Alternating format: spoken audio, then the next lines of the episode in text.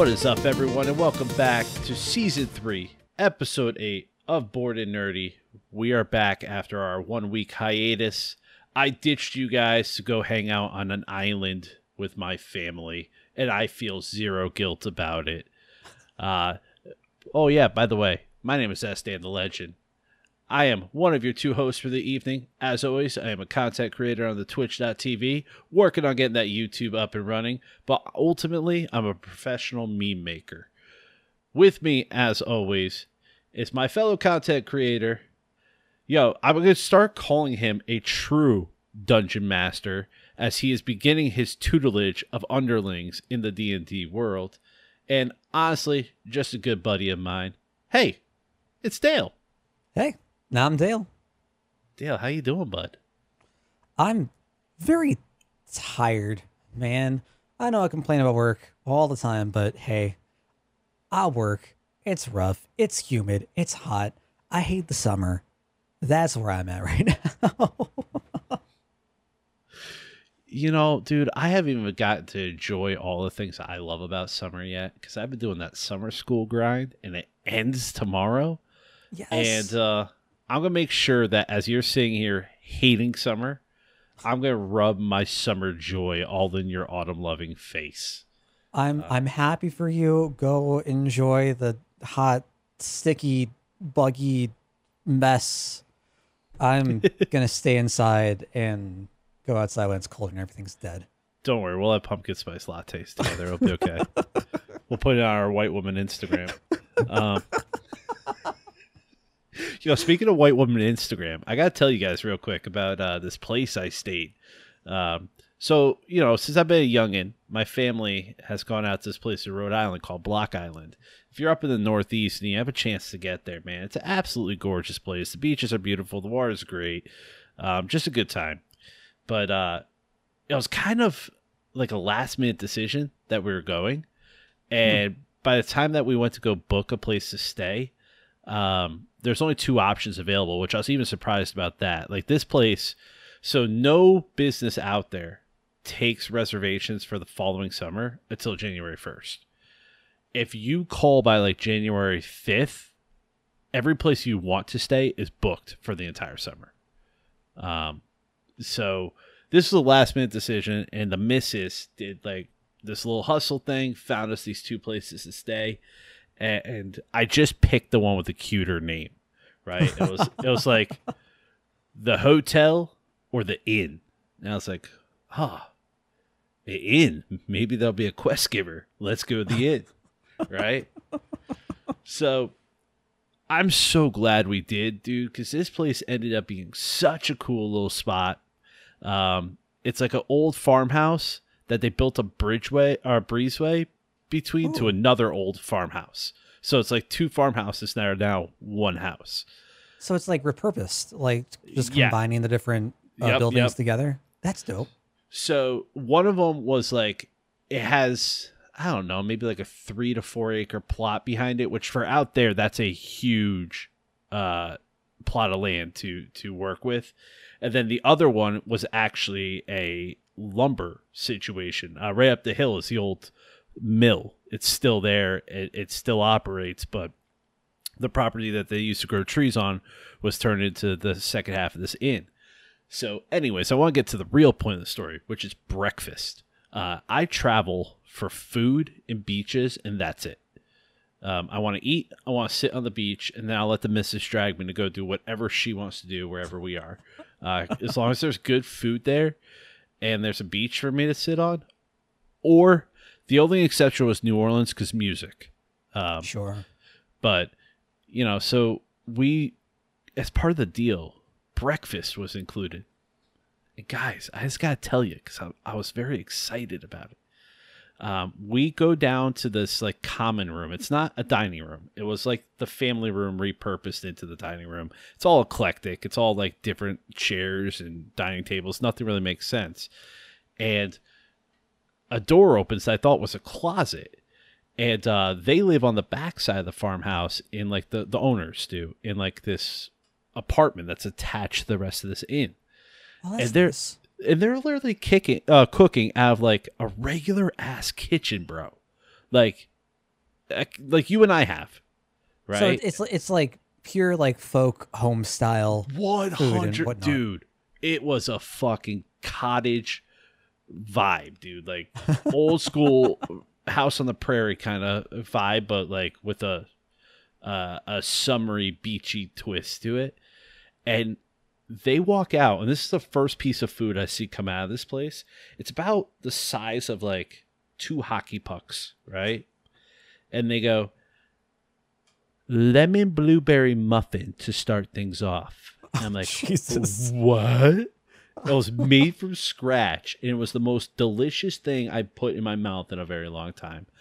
Um, needless to say, rest of breakfast followed suit, and uh, we got to experience this all weekend long. It was like just it, it was just included too. I didn't have to pay for any damn thing. So if anybody uh, wants to get themselves the most delicious breakfast I've probably eaten anywhere ever, and like that's legit, check out the Old Town Inn on Block Island, Rhode Island. There's a shameless plug for a company that doesn't pay me. But I just had to tell you guys about this, man, because this muffin blew my mind. Um, and now you guys know about my mind being blown by a blueberry lemon muffin. Hi, Dale. All right. I don't know. I don't know how we're gonna move on from that. where do we Where do we go? We've already hit the top. we have homemade blueberry lemon muffins guys welcome to uh this is board now as in like a cutting board um and nerdy and, and we'll be We're doing a cooking food- podcast now. dude i i could go on forever about the places i've visited and the food that i've i've experienced when i've gone places but you know another great way to talk about culture other than food is through music look at that segue somebody sign it. me up for I a podcast. it. Oh man so we left off guys two weeks ago uh with dale's recommendation but the cool thing about this one is we were both experiencing it for the first time Mhm. um, and that was Empire Empire, what it takes to move forward.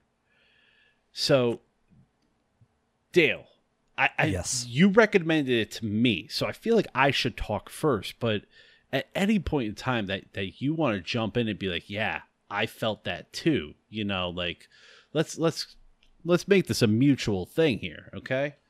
yeah, Um, I felt I felt a lot of ways about this, and all of them good. So I'm excited again. So, all right. Let let me just say this first, okay? I listened to this on a ride up to a nerd day. Um, it was about a 45 minute ride. And I don't want this to come off as an insult at all. All right. But I felt the way about this album that I think you felt about I Can Make a Mess about uh, with like nobody's business. Yeah. Mm-hmm. Mm-hmm. Nothing was offensive. I did not want to skip anything, but at the same time, nothing stood out. And if you had asked me when one song ended and one song began on that drive, I couldn't tell you. I Mhm. kind of got the same. I didn't feel like I was brought on any sort of a journey. I felt like the experience just kind of continued from one song to the next. Yep. Now, as I say that, um, I wrote down a, a mixture of what I heard throughout this album. In most songs, I heard Anthony Green of uh, Circa Survive, Saosin in, in the way this guy sang a lot. Actually, Interesting. is it, it is it a male singer? Because there's a couple parts where I thought there was a female vocalist. uh, I want to. I want to say it's the dude. Okay, I do not remember off the top of my head though. but in the same way that Green could kind of get like sharp and shrill in a way that like almost sounds like a female singer, Mhm. Um, I, I got that one a couple times throughout uh, the experience here. But at the same time, you know, that would be the choruses. So the choruses would have this real Circa Survive vibe to it. But I felt like in the verses, I was listening to Ben from Death Cab for Cutie. Kind of that, like, it felt like the top lip was rolled behind the teeth, like, I got a hunger. You know, that, that sort of vibe. Um, so the vocals is, is a mix of those two experiences, which are both things I enjoy. The music, however, reminded me of a lesser quality Thursday. Interesting. Now, the other band I wanted to reference it to, I know that you don't know, and because if I drop the name now, it'll spoil my recommendation for you. Um, Ooh. you know, they I felt like they were trying to be uh, my w- next week's recommendation. So before I go any further, what were your takes on Empire Empire? Okay, so I agree with a lot, a lot of what you said. Um, especially the fact like the this album did not take me on an adventure or journey the same way that like Foxtrotter did, right? Like each song is a specific destination, has a specific vibe, and you can like map out where you're going across the country. This one just all blends together. It's really difficult to tell when something starts, stops. And I loved it. Um, this goes right into the what the, like the specific niche that I have of liking stuff that drones on together, but it doesn't sound out of place or like it lasts too long and there's enough variation. Uh, I liked the different uses of time signatures and how it varied with even within the same songs. Uh, this is a long album, guys. We've got 15 songs, and like five of these songs are over six minutes. It's crazy long, and it's just it goes. It, it has a nice blend where it goes between these really soft, hushed, uh, like soft spoken bits to very dynamic, louder. You were commenting on like the high pitched vocal bits, uh, specifically for uh, oftentimes in the choruses. And I really, really liked those dynamic changes. Uh, I find it interesting that you mentioned like a lower quality Thursday and Circa Survive Saosin because I feel like Empire Empire, I guess specifically this album, is a blend of Death Cab for Cutie, Sunny Day of Real Estate, and Play Radio Play. Now, I I think the what the most known band off of that list is probably Death Cab. I don't know how popular Sunny Day Real Estate is, but they were huge in the what like They were kind of considered one of the first emo bands. yeah, like the first wave, second wave in like the 90s that gave birth to everything we got in like the thousands later on.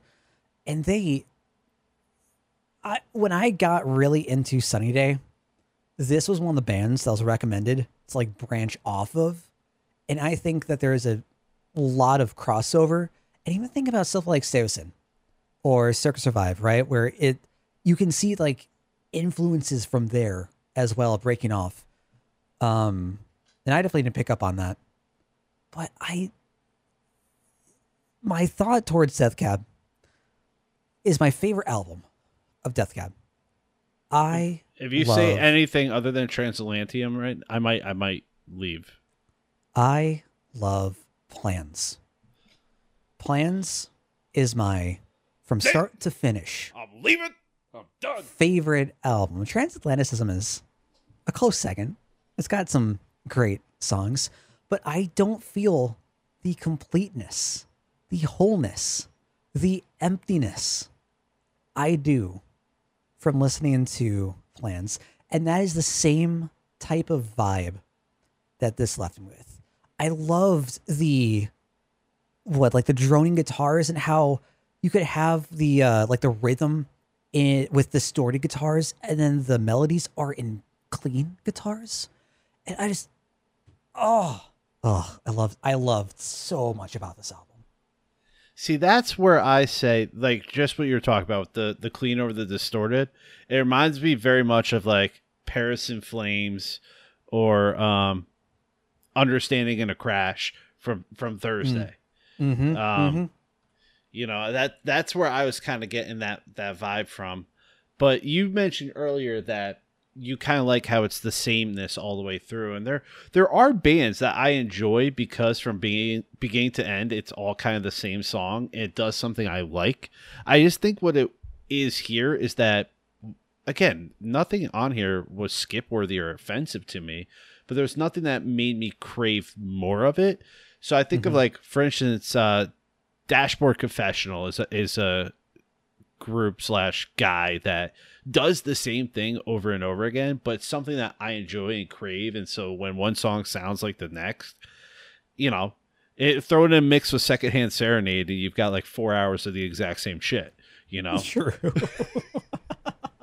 so But- true. but I guess for me, it just doesn't hit the same switches that it hit for you. But I didn't have a bad time with it. And, and to your point, like guys, that forty-five minute drive, I still had like I think two or three songs to to go when I pulled into the driveway. Um, so I I finished up on the way back. So I mean, this is definitely like if you got an hour commute to work, this this album takes your whole commute and then parking. Um, Yeah, true. and then part of your lunch. So if you guys want to check it out, again, that's Empire Empire. Um, and the album we went over was What It Takes to Move Forward. Speaking of moving forward, Dale, how about I Moving give right you, along. how about I give you my recommendation for next week and the band that this reminded me the most of, but it meant nothing without you knowing. Uh, so on Spotify and iTunes, you might have to look them up, guys, as TTNG. Uh, but what TTNG stands for is This Town Needs, Needs Guns. guns. Yes. All right. Are you familiar? Yeah. Oh, I thought you were not familiar with This Town Needs Guns. yeah. I I know them. I heard them. I listened. Have you listened to the album Animals? Because that happens to be my favorite TTNG album. I don't think it. I think I've listened to like maybe one or two songs. Definitely not the entire thing. All right. Well, then a purposeful listening to This Town Needs Guns, the album Animals. Uh, one of my favorite things about this al- album is there is no crazy song titles uh, to to have to remember as long as you ignore the last two. Um, but you know we got pig, baboon, panda, you know, gibbon, rabbit. They're literally the, named after animals, so that's that's a fun time.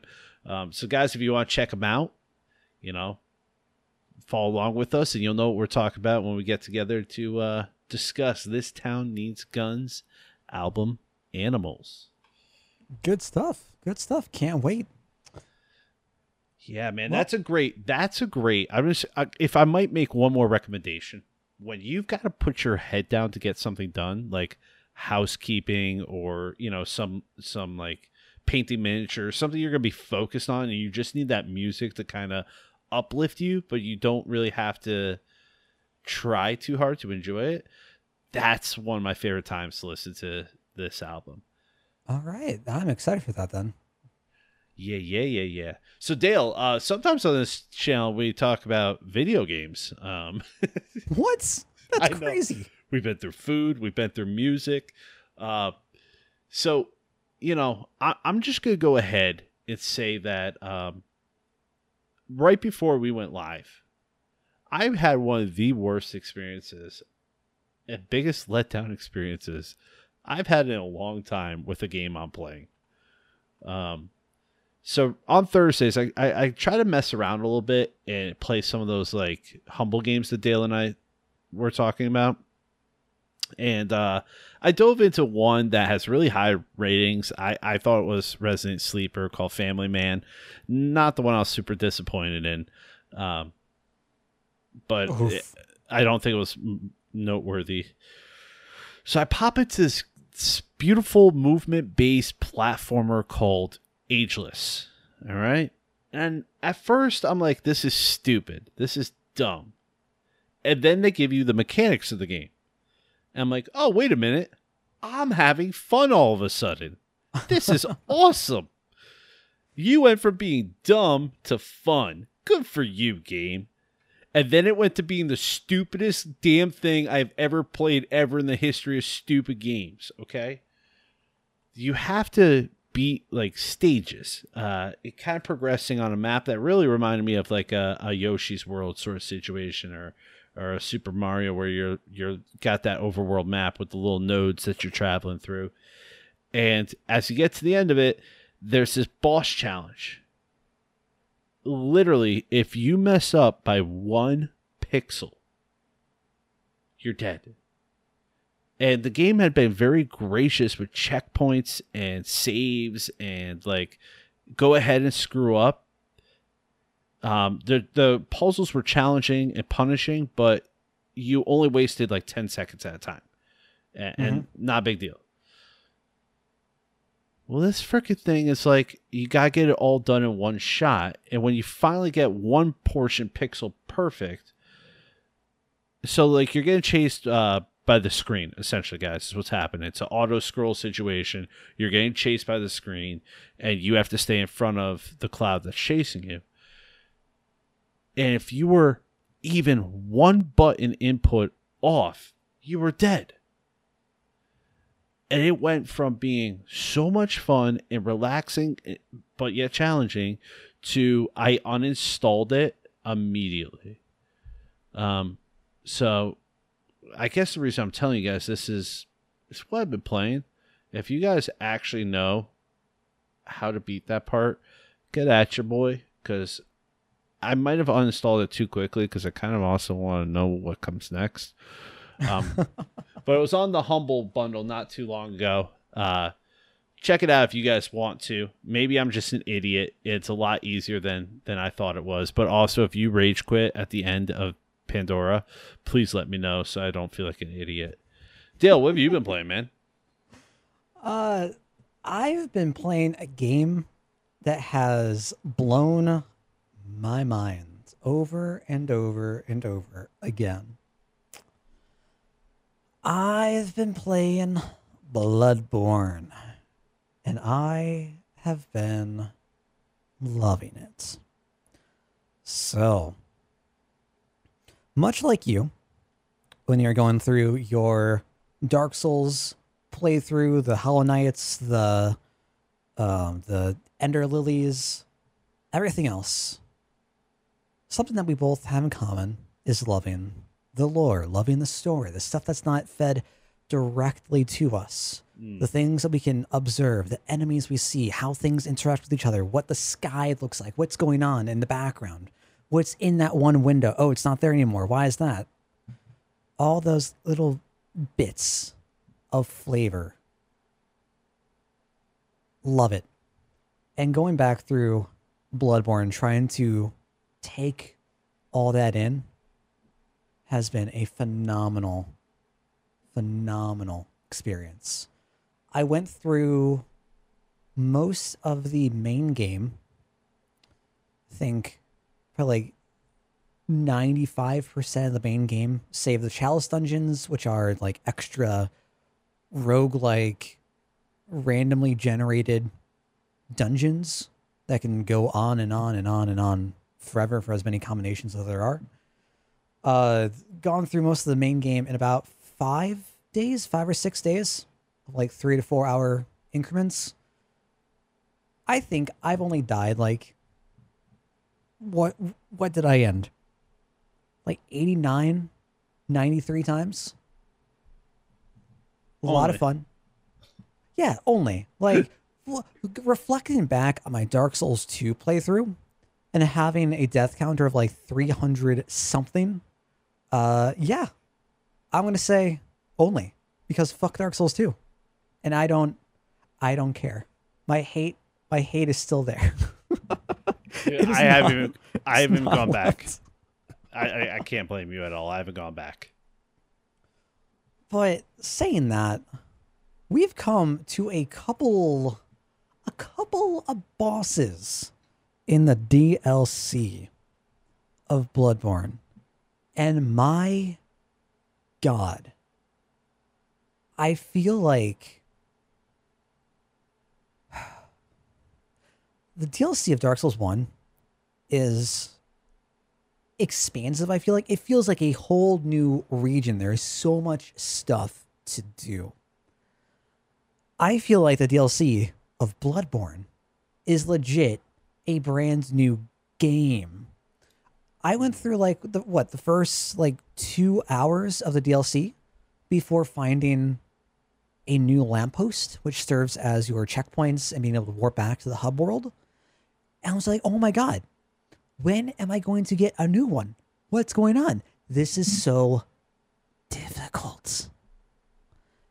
And as someone who's like well versed, well experienced with the series, with like interpreting uh trends and like when things are going to appear, when things are not going to appear, it was so refreshing. I felt so lost. And I had the experience of, oh, I'm actually experiencing this for the first time. And it's so difficult to get that experience all over again. And I was so appreciative of it. There are two bosses from the DLC that gave me problems in particular. And I was just thinking, oh my God, the very first boss of the DLC nearly doubled my death count going over the entire course of the vanilla game. The vanilla, the entire vanilla game doubled on one boss. And it is so refreshing. I got I got frustrated, but it was so refreshing. And hello, Koshka. Hello, Jovi. I appreciate that. Subarino, welcome, welcome by. We were talking about what I've been playing recently, and that's Bloodborne. And uh, this brings us over to, I think, my favorite fight of this game so far. My favorite fight so far has been Lady Maria of the Astral Clock Tower. Estan, what's my favorite fight from Dark Souls 3? Uh, with or without DLC? With with uh with DLC. Uh, it's Friede, is it not? I found the exact template for that Friede fight. This has the same kind of dynamic ebb and flow and rhythm and pace with the uh, like second phase Abyss Watchers and uh, third phase Friede, and it felt so good. Coupled with the fact that Bloodborne is much more aggressive, you're meant to like constantly be up in your uh, enemies' faces and constantly going back in and dipping and diving and ducking and dodging and rolling. It this fight provided something I've been looking for and wanting for the entirety of this game in a way that I didn't know. I don't know what exactly it is about it. It's so satisfying. And I I just I having finally experienced it, I feel complete. it's been a great time. Dang, man. Got me over here jealous. Bloodborne for PC. Come on, Sony. You can do it. it's okay, man. I'll, I'll be getting something uh, in just a couple days to hold me over in, in my punishing game series. Um, I, Dale's got the clip playing in the background there, guys. I do want to just add, I see a little pontiff in there too with the uh, the double sword action, and the way that it it dives down upon you, and um, yeah, I could I could definitely definitely see uh, some of my favorite fights in, in that Maria of the Astral Tower or whatever the hell her name was. Oh man, look at look at that moonblade. Look at that. Yeah. Thing. Look at that thing. That thing's huge. Yeah. It's beautiful. We're looking at a uh, Ludwig, the Holy Blade now, and this is this is huge into the lore. Uh, the DLC takes place an unknown amount of time uh, before the start of the game that you play in vanilla, and it goes through like the beginnings of the history and the lore that you learn about going through the game, and it's like you get to actually experience it. It's kind of like Oolacile in a way in the uh, Dark Souls One DLC Yeah, yeah. where like you follow Artorias's story essentially. Which your and figure out character what's going looks a little bit like a uh, a, a uh, what's the word I'm looking for? An abyss watcher over there right now. I can I can kind of see it's got the pointy the Oh, pointy yeah. uh, hat and Yeah, whatnot. Yeah. Yeah, great great times. Cannot recommend this enough. Well, if they ever give it to us, which I feel like if they have it by now, they they probably won't unless it's in a remastered situation. Um, Yeah. Which I mean, honestly, uh, if we get a Bloodborne remastered, I would be a happy happy boy. Bloodborne, hopefully PC, if not whatever, sixty FPS, decent multiplayer, good builds, great PvP. I'm all for it. yeah, that'd be cool, man. I, I'd like to experience it, but you know, I got I got Elden Ring coming up in a few uh few months anyway, so you know, we'll just True. we'll scratch that itch there. Um, you know, on, on the horizon, it's kind. I feel like it's. I was trying to actually explain to uh, good buddy Joe what grime is going to be about. Um, I, I actually at the end I was like, dude, you just got the demo's still up. I was like, you just go play the demo. Just you'll understand. Um, and with that dropping in just a couple of days, man, I'm so freaking excited uh, to. First things first is if you guys haven't followed the the dev team um, at Play Grime on Twitter, they are just first off the nicest dude. So dude, so appreciative of like any support they're getting. Um, I've actually had a couple discussions with uh, with people and, and tweeting back and forth about it. Um, this game initially did not come up on my radar. It was it was Dale that that put it on my radar during uh was it Next Fest Dale or was it Wholesome uh Direct? I don't remember. I want to say Wholesome Direct. Uh, I memory. What is it? Yeah, so uh, sometime during that whole summer games like week of just here's a whole bunch of stuff to to drool over, uh, this demo dropped, and in the first ten minutes, I was not having it at all. Um, and we I think we talked about it uh, on the channel. How I went back and, and beat the whole thing, but um, they've shown, and I don't want to talk about it because some people I know are. Not trying to spoil things, but I will say that there are two showcases available on YouTube right now. Uh, the links are on at Play Grimes Twitter. Um, one is just showing you zones and areas you're gonna go through, and very much so, like you were just saying, Dale, the way that we love those lore hints in the background, and the way that the world evolves through the story to kind of tell the story without telling the story um, some of these environments, man, look. I've already got guesses as to the whole rock form uh, child thing that that we were trying to figure out in the demo, just based on the backgrounds uh, that they show in this this showcase. They also uh, showed off a bunch of the weapons. It's something I did not realize because we had so little in the demo. Um, the weapons are living, and Oh, as living weapons, when you level them up, they will change in appearance. Um, really? yeah, yeah. Oh, that's that's really dope. Uh, for anyone out there, the question was asked in chat: what demo we're talking about? The game is called Grime. It's a uh, Metroidvania-like title um, that uh, we just experienced. What, like a month ago?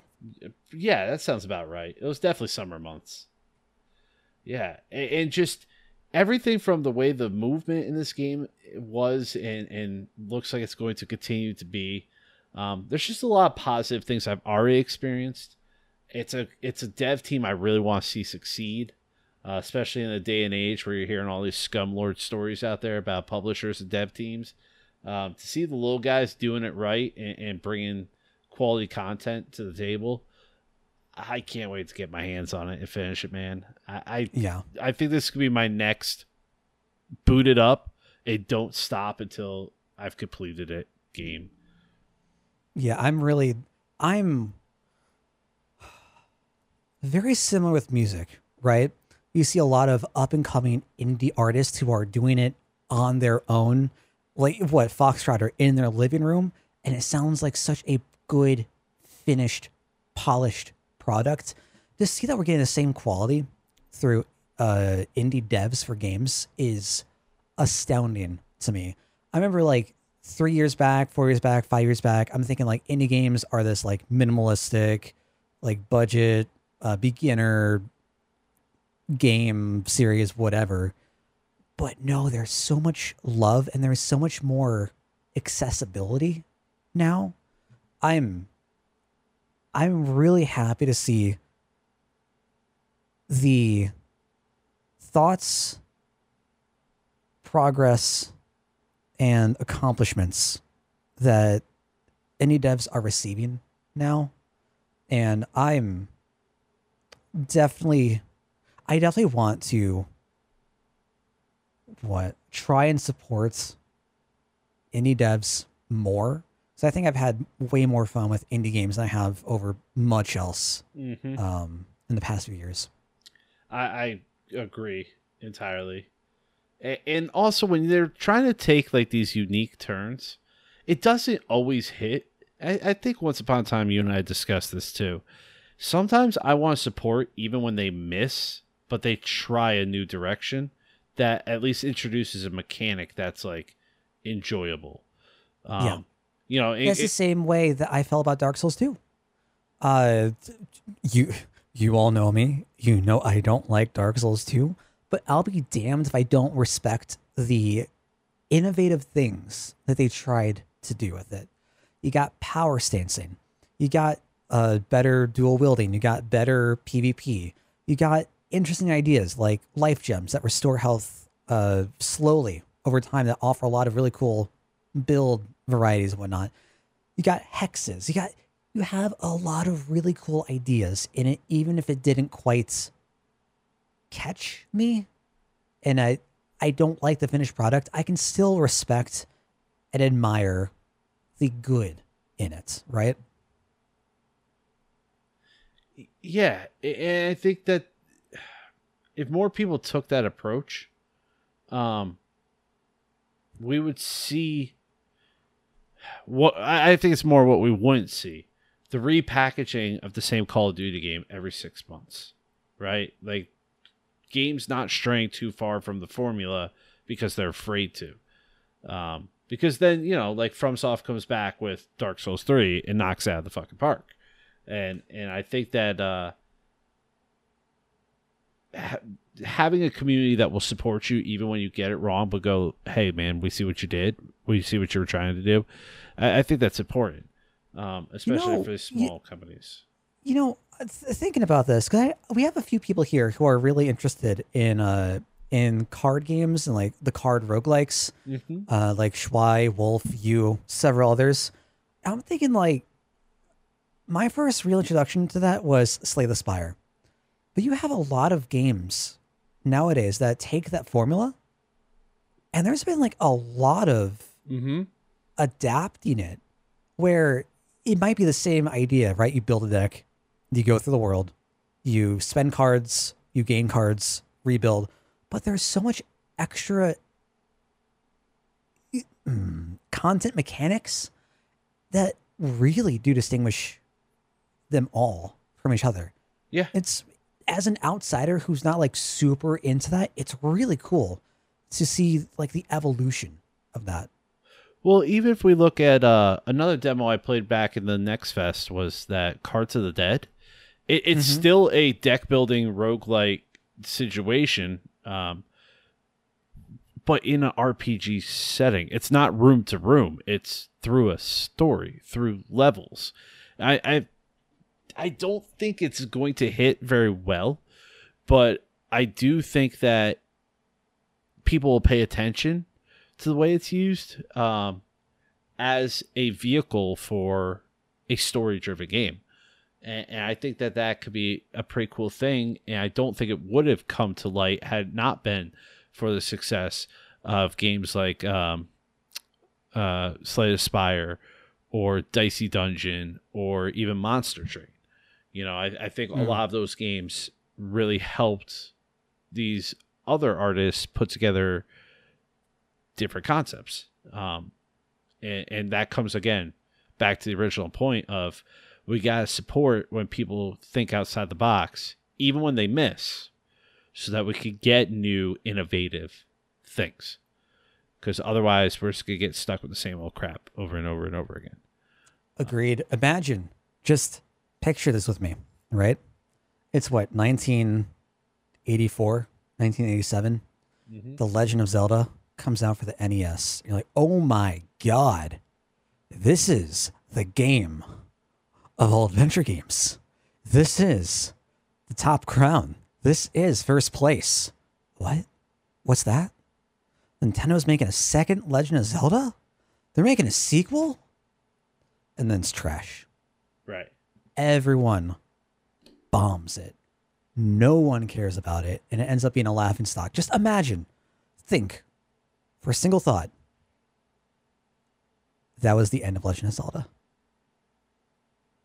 None of those ideas from the first game were brought over. None of the ideas of the like town settings from the Adventures of Link was brought forward and just died.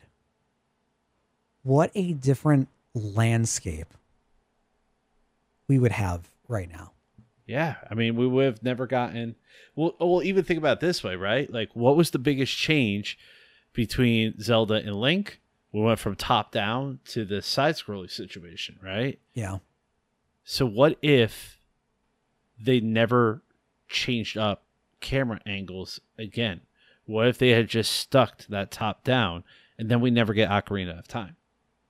And that was monumental. You know, like I think I think that's a brilliant point you bring up because we have seen it happen, and a game can miss and then come back and try the same thing using what they learned from the miss to create something that literally busts the doors wide open on what we think of as an adventure game. I mean, if you look at all the games after Ocarina of Time that tried to be Ocarina of Time, you know, it, it started a whole genre. Um, yeah, dude. It gets me thinking about Pokemon though. Because Pokemon's formula has been nearly the exact same since its conception. I think Pokemon at this point is way more about the merchandise, right? The the the brand than the actual like game itself. Yes, one hundred But thinking, if I remember right, like it was even designed with that in mind. Like the game was secondary to the brand, and the game was to supplement the brand and the merchandising, which I think was an insane call. And I don't know how I feel. I think I feel kind of conflicted about it, but that's that's a story for another time. But well, I Um, mean, hold on. I got. I have to jump in here. Don't forget what you're about to say though, because I don't want to do that to you. if we if we think about when Pokemon became a thought and a process in Japan, right? That I think that's what we have to keep in mind. Not the American market, the Japanese market. Mhm. At that point in time, you you create the toy, the toy line, then the cartoon to go with it, and then if appropriate the movie or the game to go with it. I mean that's how we got gi joe. That's how we got uh, the True. smurfs. That's how we got um, transformers. Like all these they were toy concepts first and then they had to make the cartoon to go with the toys. So like while it does feel scummy um that pokemon japan started in that time period where toys r us was still a thing and, and where the physical toy store brought kids flocking in because of what they watched on saturday mornings I just aged like 20 years when you I mentioned know. Toys R Us. I miss Jeff. jeff what do you think jeff's doing i think jeff's probably just like sitting on the side of the road with a tin cup with a tin cup. Help! Can I have? Can I have some coins? God, Jeff. Yeah, well, a great segue though. Keeping up with the times, laying down the formulas. Toys R Us, unfortunately, couldn't conform with the formula.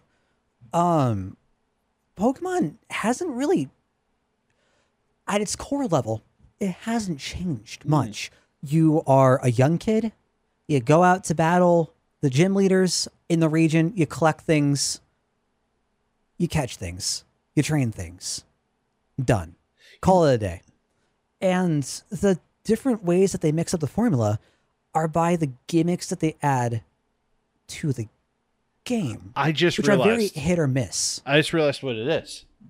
I just realized what it is. Pokemon has never been a video game. Pokemon was the first. And, and think about this. This is true. You can't. I'll fight you. Physically fight anybody that wants to disagree with me on this. Pokemon was the first digital trading card game.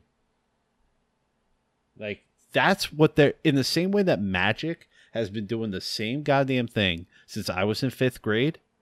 It's a, the game is played the exact same ways. What they change up from set to set is the gimmick mechanics, but the core mechanics are still there. That's what Pokemon has done. Even so much so that they invented the link cable for the Game Boy Advance so that you could trade Pokemon from one Game Boy to the next. It was the original trading card game. And if you want the latest Pokemon from the latest set, what do you got to do? You gotta trade. right so like that's that's just i think at it's the same reason that magic works yu-gi-oh works and the pokemon trading card game works right the video game is just the trading cards in a digital format That is such a thought. Man, I never really thought about it like that, but like I could definitely I could definitely buy it. Could definitely buy it.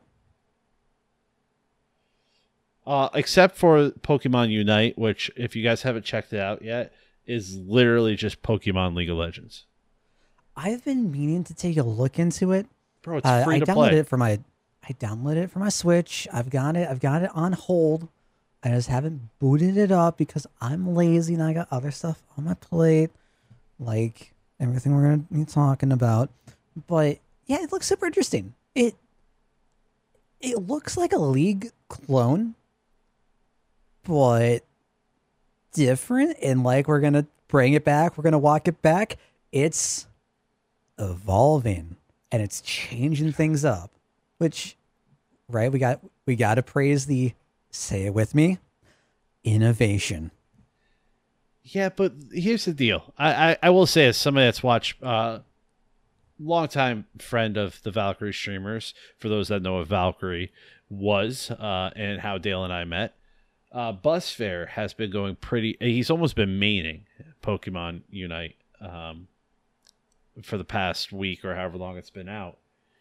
What they did is they just cherry picked mechanics from other games. Um, there is the Pokemon has its ability, its QWER abilities um, that you use like you do in League. You do have lanes that you're pushing down like you do in League, but it also took a lot of mechanics from um, MXM, which was a game that we went heavy on. It sadly it got canceled. I forget the company that that put that out there. It was um, it was a well known like game developer publisher. I didn't know any of the characters, so I didn't know that, but I did enjoy it. Uh, but this idea of instead of destroying the towers, you have to collect a certain amount of resources uh, to kind of buy the destruction of the towers. Um, but it does seem interesting. It is following that free to play mechanic, and uh, yeah, dude, like I don't know. And Pokemon Pokemon has done a few weird things, right? Like Snap was it seemed like an awkward take, uh, but it hit. It was popular. Uh, Pokemon Go, I know several people that are still avidly involved in Pokemon Go. Um, they seem to just keep finding these new ways for us to interact with their title, and and they I would say they hit more often than they miss, but I'm also not super familiar with all the the titles. Um, have you ever experienced a Pokemon miss? Uh I personally I didn't really like Sun and Moon. Uh it broke it, it's one of those outliers. It broke from the formula of you're a kid, you go around a region and you fight gym leaders. It had a similar concept wasn't the same. It it I grew bored and disinterested in it. And whether that's just like an age thing and like I'm now getting all nostalgic for the games from my childhood. Uh, cause I'm, I, right. I'm a nineties baby. I grew up with Pokemon. Pokemon has always been a thought in my head since I was like five. So I don't know if it's just like I'm starting to grow out of the new stuff or what, but I just, yeah, I didn't really get into it. But everything past that has felt pretty solid. I didn't really pay attention to uh like Pokemon Let's Go, right? With the one with Mm. Pikachu and Eevee that first came out for the Switch. Um, but it seemed like a like nice nostalgic thing for the folks who played Pokemon Go. It was a nice way to like tie that in. And I heard people like really enjoyed it for what it was. So Yeah, I definitely agree that it's mostly hits over misses. I would love to see them incorporate the Pokemon Go more somehow, right? Like, um, maybe I do things in real life that allow my Pokemon in the game to level up in a special way, or to, to I don't know. Like, I just feel like there could be more done with that, especially with the fact that Pokemon Go was supposed to be uh, a health thing. Like, they wanted nerds to get outside To and actually get know up and walk and yeah. yeah, and actually know what sunshine is. Um, so I, I would like to see them incorporate that more. Man, how we get on all these side topics? Jesus, it's almost like we're always on tangents or something. On a tangent, you don't say. Wait, wait, I'm looking at the the agenda for this evening, Dale. I don't see Pokemon anywhere on here.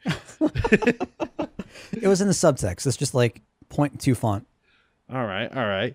So you know, because because I feel like we always get the D and D stuff pushed back. Um, I know you wanted to talk a little bit. I know this is an awkward segue, but with the amount of time we got left, I don't have the smoothness here, right? So Sure. I know that that becoming a DM has been a huge thing for you over the past.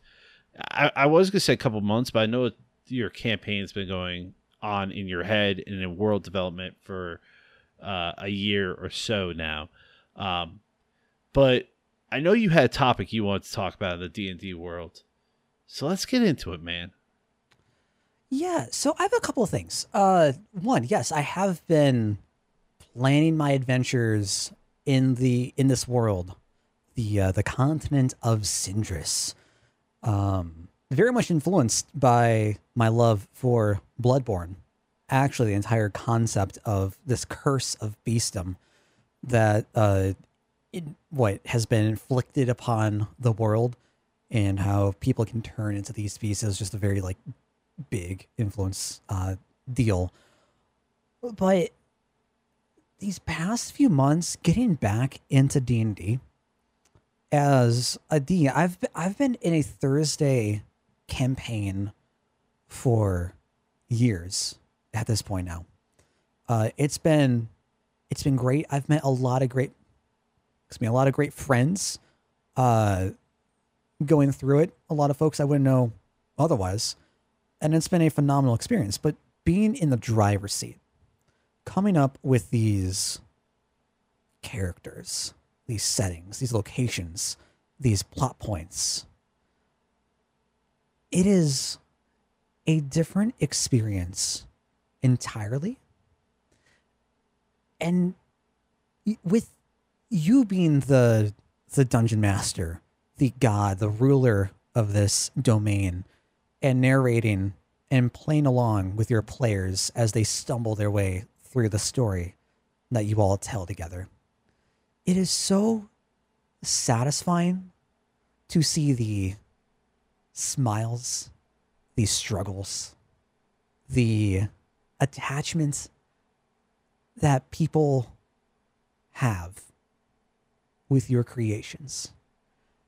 When you pour this much heart and soul into something, it becomes your creation, your baby, your child.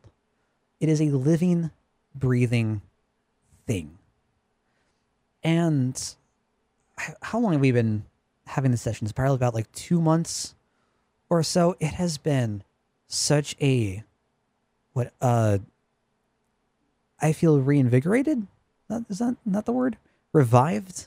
I feel like I have so much more life and energy uh, with my thoughts going towards okay, where do we take the story next? Who do they meet next? What kind of characters are they going to see? What items can I give them? What kind of challenges? What kind of puzzles can I throw at them? How can I, how can I make that experience better?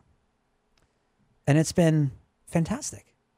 Uh, I personally really enjoy watching other D and D games as well, whether they're uh, D&D streams on Twitch, whether they're like pre-recorded uh, videos on YouTube or uh, podcasts on Spotify or something, for a couple of reasons. I think that the shenanigans that players can get into and the banter back and forth can be wacky and entertaining.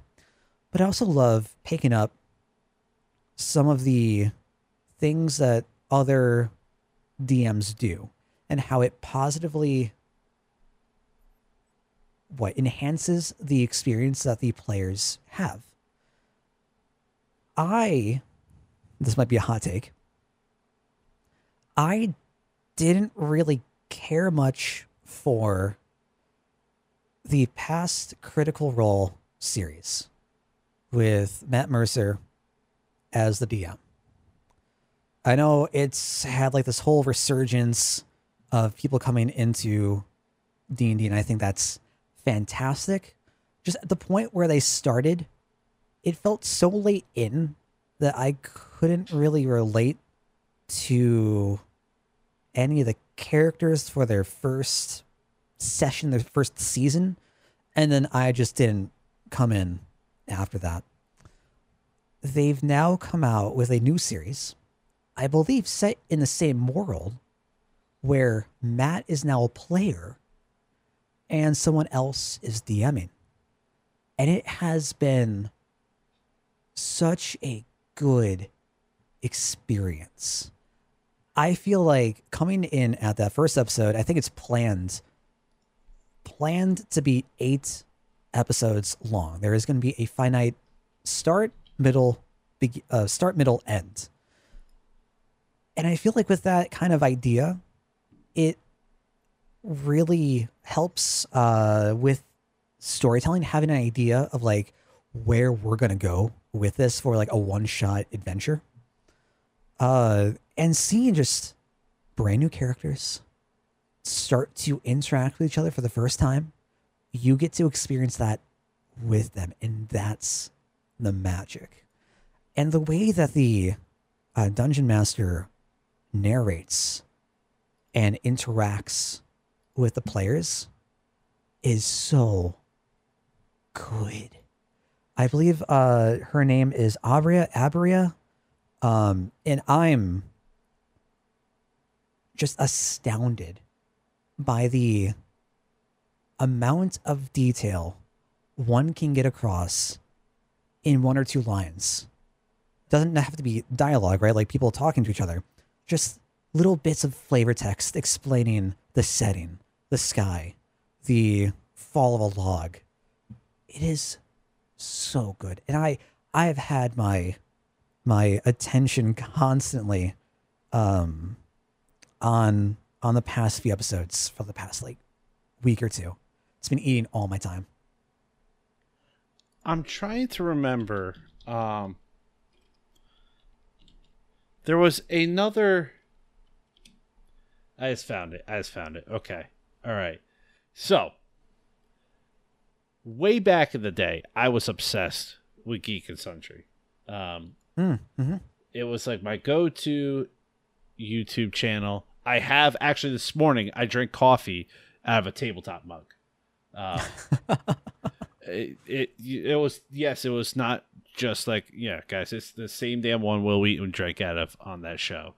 Um, and I tried to get into Critical Role back when it started on Geek and Sundry. I just can't do it. Um, I struggle very much so to watch other people play D and D, especially when they don't play my preferred way.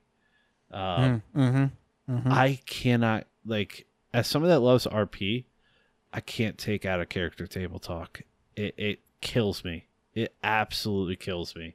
And those early days, there was a lot of like, I don't know. I don't want this to get confused with like my character throwing cheeky banter at your character in character, right? Like those little side conversations that happen between you know, uh, my guy and your guy.